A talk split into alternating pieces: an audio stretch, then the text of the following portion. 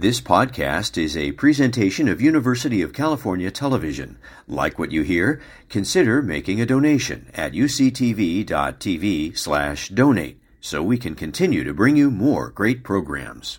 Okay, thank you for having me. Um, I usually start by introducing myself, but I guess that really covered it all. I've been here for about two years, and I'm excited to tell you what my lab has been working on. Okay, so first let's talk about a major advance in cancer therapy, and that's immunotherapy. And so immunotherapy is basically convincing your body's immune system to attack cancer cells. You may have heard of it. You may even know someone who has benefited from it. And it is definitely a really huge advance. But currently, only about 25% of patients who are treated with immunotherapies respond. And while 25% is kind of huge, that is a lot of people whose lives have been significantly improved. It's also really small because the majority of people aren't responding. 75% don't respond. And so I'm interested in trying to understand why so f- why only 25% are currently responding and how we might be able to increase that number. Okay, so one problem with the current cancer immunotherapy arsenal is that almost everything targets one specific type of cells, T cells. And this makes a lot of sense. T cells are great at killing things. They're also, in particular, really good at killing cancer cells. But by only targeting one cell type, we are limited by the behavior of that specific cell type. And so, even though T cells have a lot of strengths, they also have some flaws. For example, T cells are not very good at getting into solid tumors. And so, if the T cell can't get into the tumor, you can give as many T cell based therapies as you want, but it will be very difficult to get that immunotherapy to work in that patient. And so, in contrast to T cells, macrophages, another immune cell type, are not very well studied. Macrophages, unlike T cells, are really good at getting into tumors. So, for example, if you just inject macrophages into the tail vein of a mouse, they will migrate to the tumor and they'll set up residence in that tumor. So, I think that perhaps if we could develop strategies that target macrophages, they could synergize really well with our current cancer immunotherapies targeting T cells because they would fill in some of these gaps where T cells aren't working. Okay, so what is a macrophage? Here's a movie I took of a macrophage on my microscope. The macrophage is in green, and it's phagocytosing this pink cell. So macrophage means big eater. So this eating, this phagocytosing, is probably what macrophages are most well known for.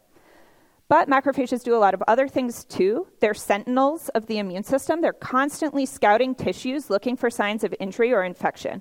And when they find something, that's a problem. They're the ones responsible for communicating with the rest of the immune system what type of threat that is.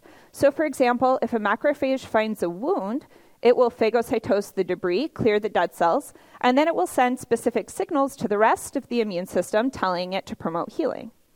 But if a macrophage encounters an infection, the macrophage will phagocytose those pathogens and send totally different signals to the immune system saying, kill, kill, kill everything you find.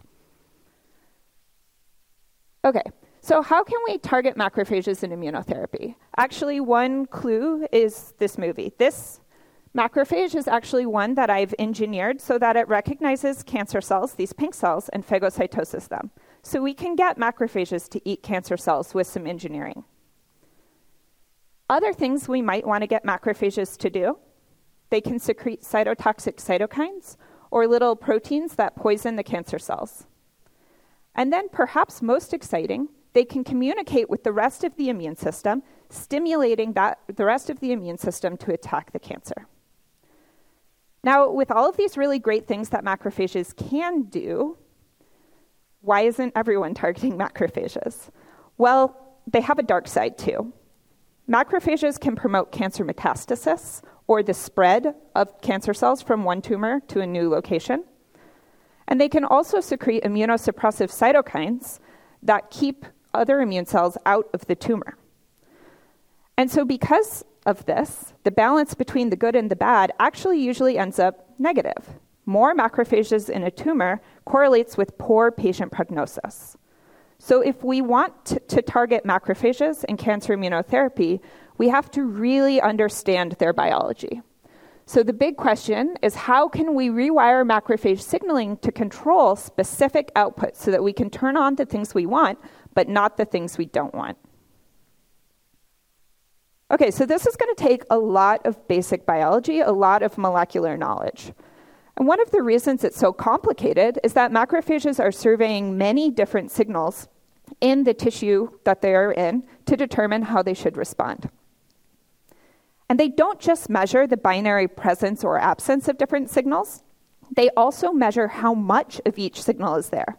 So this is a lot to untangle. So, how could we approach this? Well, if you want to study this in vivo, every single target that the macrophage encounters might be a little bit different. It will vary in size and shape and stiffness. And the most complicating thing for me is that it will have many different signals on its surface. And you don't even know totally what's, you don't even know the full complement of signals that are there. You don't know how much of each signal, and we, you don't know whether each cell is the same. And somehow it's the combined action of all of those signals that tells a macrophage how to respond to a target. And I would love to eventually understand all of this complexity, but to start making progress right now, we are using synthetic biology. So we take the macrophages out of, of the animal, do our assays ex vivo, and we present them with a synthetic target. So this is a glass bead. It's coated in a fake cell membrane, and then we can add specific proteins at specific concentrations and ask how the macrophage responds. And unlike the in vivo situation, here we have really, really good control. We can control what signals are there, how much, and as I'll tell you a little bit later in this talk, we can even sometimes control what pattern the signals have on the target. Okay, so that's how we're approaching the problem. The first, or the main thing that my lab is working on right now is how a macrophage decides what to eat. And so here I am showing you a fungus and this fungus has IgG antibodies bound to it. These are proteins that other cells in your immune system make. They recognize specific proteins on pathogens or infected cells, and they tell macrophages, eat this target. So we call these eat me signals. And you might be thinking, okay, this will be a short talk. The problem is solved. A macrophage simply eats things with eat me signals. But of course, it's more complicated. And part of the reason for that is that there are eat me signals constantly present, even in healthy tissues, and they're present at shockingly high concentrations. And so, given the immense background, even healthy cells like these red blood cells will sometimes bind to some eat me signals. And so, if a macrophage were to phagocytose or enact inflammation because of these healthy cells, that would cause a huge problem. It's really important that a macrophage doesn't engulf these cells or the organism will get autoimmune disease. It's equally important that the macrophage can really rapidly respond to these pathogens and phagocytose them so that the organism is protected from infection. So, how does a macrophage make this decision? Well, first, the macrophage can measure eat me signals like IgG. It can tell the difference between a few eat me signals and a lot of eat me signals. And then, in addition, there are don't eat me signals present on viable cells. The most well understood of them is CD47, and these protect those healthy cells from being phagocytosed. And so today I'm going to tell you two short stories of projects that I've done one studying how macrophages measure IgG, and the other trying to understand how CD47 actually stops phagocytosis. Okay, so we're talking about IgG and CD47, but I did promise this was going to be about cancer cells. So, how, what does this have to do with cancer? And so, the first reason is that many cancer therapies are therapeutic antibodies. They're antibodies that have been designed to recognize a specific protein on a cancer cell surface. And part of the way they act is by engaging immune cells, including macrophages, to do all of the antibody effector functions that the cells can do to kill them, kill cancer cells. Then, for part two, for CD47, CD47 is overexpressed on many cancer cells. And this allows the cancer cells to hide from the innate immune system. This is really important because cancer cells are really dysregulated cells And so they will often expose some aberrant eat me signals that they really wouldn't expose if they were healthy cells. And so, for this reason, if you block CD47, which is currently a strategy in many different clinical trials, macrophages can now phagocytose those cancer cells.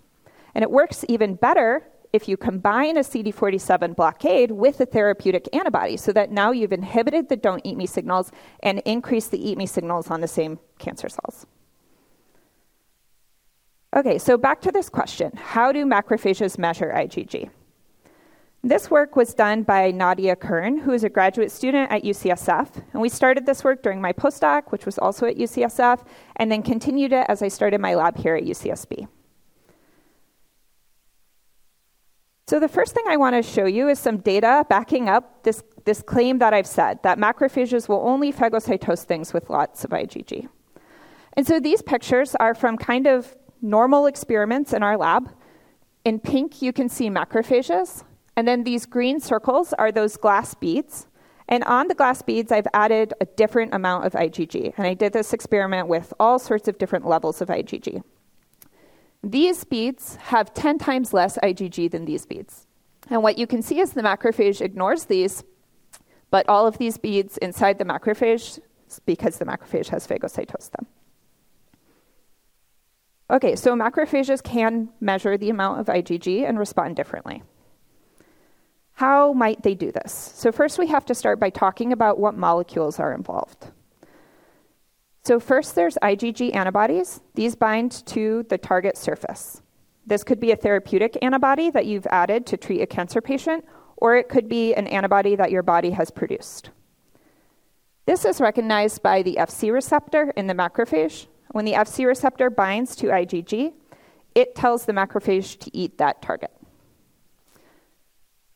Now, there's one problem with this diagram that I've drawn so far, and that is that there's only one IgG and only one Fc receptor. And in order for a macrophage to eat a target, there needs to be many IgGs and many Fc receptors. So, what does this look like in action, and how might these receptors be coordinating their activity? So, to answer that question, we need to use a different type of high resolution microscopy. And so, this type of microscopy is called TIRF. And in order to do TIRF, you need to have all of your molecules on a flat surface. So, we can't use those beads that we were using before. And so, what we do instead is we take all the molecules and we put them on a flat surface. And even though this is way too big for the macrophage to ever eat, the macrophage doesn't really know that and it tries to phagocytose this flat thing. And as the macrophage tries, we can watch the molecules and see what their behavior is like. And so in this movie, the IgG is labeled in black. And right now, at the start of the movie, the macrophage is about to land on the IgG and spread across the surface. And the IG, the whole surface looks gray because the IgGs are moving around so fast, they're blurry. So it's just gray. But as the macrophage lands, many IgGs come together to form these black spots. So each of these spots is a cluster of IgGs. We thought that this might be a clue for how a macrophage could distinguish between a few IgGs and lots of IgGs together. Perhaps these clusters are part of the measuring mechanism. And so Nadia and I wanted to be able to manipulate them to see whether that affected phagocytosis. But the problem is that they're very, very small. So those clusters are between 10 and 100 nanometers in size. And so, how big is a nanometer? Well, a nanometer is one one billionth of a meter. A normal person is about one and a half meters. And so a nanometer is one one billionth that size. So some examples of other things that are a billion apart. One billion seconds is 32 years. And one billion steps takes you around the Earth about 15 times. So one one billionth of a meter is very tiny. But luckily, we had a collaborator, Shawn Douglas, who's really good at building really tiny things out of DNA. And so this technique is called DNA origami because he uses the DNA to fold into really complicated structures.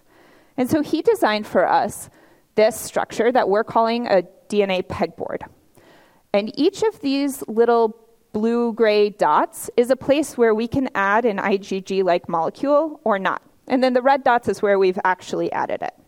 And so basically, we can create all sorts of different patterns of IgG and test how they affect phagocytosis.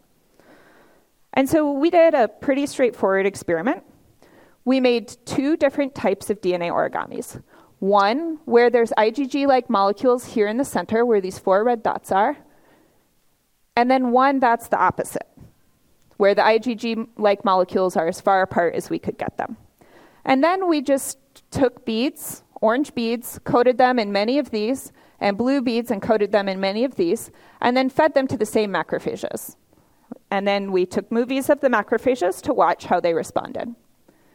And so, an example movie is what I'm showing you right here. The macrophage is in green. You can see the two different types of targets in orange and blue. And the macrophage is choosing to eat only the orange targets. And so, in fact, when we watched many of these movies, what we could see is that the macrophage interacted with both the orange and the blue beads. And if it phagocytosed them, it was at about the same speed. But there was a very big difference in the chance that the macrophage would try to start phagocytosis. So, what we ended up figuring out was that there's a go, no go decision point at the start of phagocytosis that's affected by ligand clustering. This is kind of crazy because you have the exact same thing on these two beads. It's just how it's organized in space, how far apart these molecules are. And that makes a really big difference on whether or not they get phagocytosed. Okay, so what might this mean for a real macrophage in vivo? Well, if you think about a macrophage navigating through a tissue, it doesn't really have time to stop and survey the entire surface of a target and measure how many IgGs are there. It needs to make a decision very quickly. And so, what would actually happen is the macrophage would probably send out a protrusion. And if that protrusion were to contact a healthy cell, like these red blood cells, it would find maybe one IgG, but it's very, very unlikely that it would find multiple next to each other because there's just not a lot of IgGs there. But in contrast, if it were to find this target with lots of IgGs, it's quite likely that there would be another IgG next to that first one. And then the macrophage would know this is something good to eat. Okay, so how does this apply to cancer therapy? Well, these are all a bunch of examples of immunotherapy antibodies that are currently being used as cancer treatments that rely on activating the Fc receptors.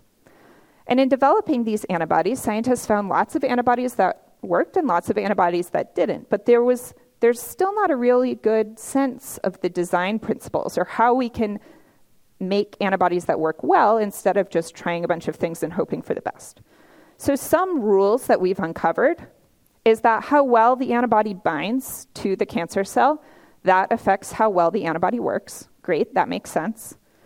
The type of antibody, there's slight differences in antibodies, so the type of antibody can affect how it, well it works. Where the antibody binds can affect how well it works, whether it binds to the top of a protein or the bottom of a protein. And then I think that the work that I just showed you, done by Nadia, really adds another point here that the antibody pattern also really affects how well that antibody works. Okay, so that's all I'm going to tell you about how macrophages measure IgG. And now I'm just going to quickly tell you what I've learned about CD47 and how that stops phagocytosis of healthy cells. Okay, so again, we have to start by talking about the molecular players. And so I've already introduced to you IgG antibodies recognized by the Fc receptor, and these sig- signal for phagocytosis, eat me. Then the don't eat me signals. CD47 is present on all viable cells and upregulated on cancer cells. It's recognized by SIRP alpha in the macrophage, and this sends a signal don't eat me. So, the question that I had is how does CD47 actually stop phagocytosis? This diagram really summarizes about all that we knew about the pathway. And so, my first guess was that when CD47 was bound to SIRP alpha, somehow that might stop the FC receptor from being activated. That makes a lot of sense. Just stop the macrophage from seeing the target to begin with. And so to test that idea, I again used TIRF microscopy. So again, you're kind of watching from below as the macrophage lands on the surface, but I'm just going to show you one time point. And so I showed you before that the IgG molecules will rearrange into these clusters. These clusters recruit downstream signaling proteins that are the things that actually do the phagocytosis. And so what I'm showing you here, there's IgG molecules in blue, there's these downstream signaling proteins in pink, and if you zoom in on just a few clusters, they're very nicely co-localized. And so I thought maybe, you know, if CD47 is there, it's going to change the number of, of clusters or the the strength of the clusters, or it's going to change whether or not they recruit Syk. And it didn't do any of these things. I looked as hard as I could. I quantified everything I could think of. We still got IgG clusters. They still recruited the downstream effector protein Syk, and they still co- localized really well. And so there might be some subtle differences here, but to me, what this said is this isn't the main story. There's something else that's, that's causing macrophages not to phagocytose these targets. And so while I was doing these experiments, I noticed something else the macrophages did not spread as well on those, cl- on those um, IgG coated surfaces when CD47 was present. So that's just quantified here. I'm showing this green line is a macrophage increasing its surface area on a IgG coated surface. And then when CD47 is present, that footprint remains really small. And so this gave me a hint of where to look, and I did some more experiments. And I figured out that there was this molecule called integrin that was not activated if CD47 was present. And so that kind of looks like this CD47 is upregulated on cancer cells. When CD47 is there, it prevents integrin from being activated, and without active integrin, the macrophages can't phagocytose the cancer cell. So I thought about that some more, and I thought, okay, well, maybe then if we can activate integrin, that would bypass the suppressive CD47 signal on cancer cells. And that would allow macrophages to re engage with the cancer cells, whether or not CD47 was present. So that's exactly what I did. I reactivated integrin and asked, do the macrophages now phagocytose cancer cells? And so this is a video of that data. The macrophages are in green, and then this is a cancer cell in pink, only part of the cancer cell is labeled. And normally, if you were to take a movie of cancer cells and macrophages together, they really would mostly ignore each other. But in this movie, I've activated integrins. And what you can see is now the macrophage reaches out, it grabs that cancer cell, and it digests it. So this really suggests that our idea is correct that CD47 prevents phagocytosis because it inhibits this one key molecule, integrin. And if we reactivate integrin, now the macrophages can phagocytose the cancer cells.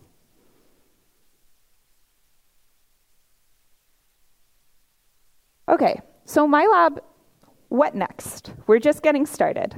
We're still studying IgG and CD47, and we're still interested in a lot of different aspects of their signaling. We're interested in how CD47 pattern might affect how well it signals, and we're interested in how macrophages measure IgG for all sorts of different functions, not just phagocytosis. But in addition to f- studying phagocytosis, we also want to study these other macrophage functions that can be targeted by cancer immunotherapy. And so, by using our same strengths in high resolution imaging and synthetic biology that we've applied to studying phagocytosis, we think that we can study a bunch of other signaling pathways that are also relevant for cancer immunotherapy. So that is what we are planning to do going forward. So I just want to end with a picture of my lab. These are my graduate students, Wyatt Miller and Annalise Bond, my lab manager, Serene Fiaz, and then some wonderful undergrads in our lab, Alyssa Granados, Hamamora, and Eliza Nario.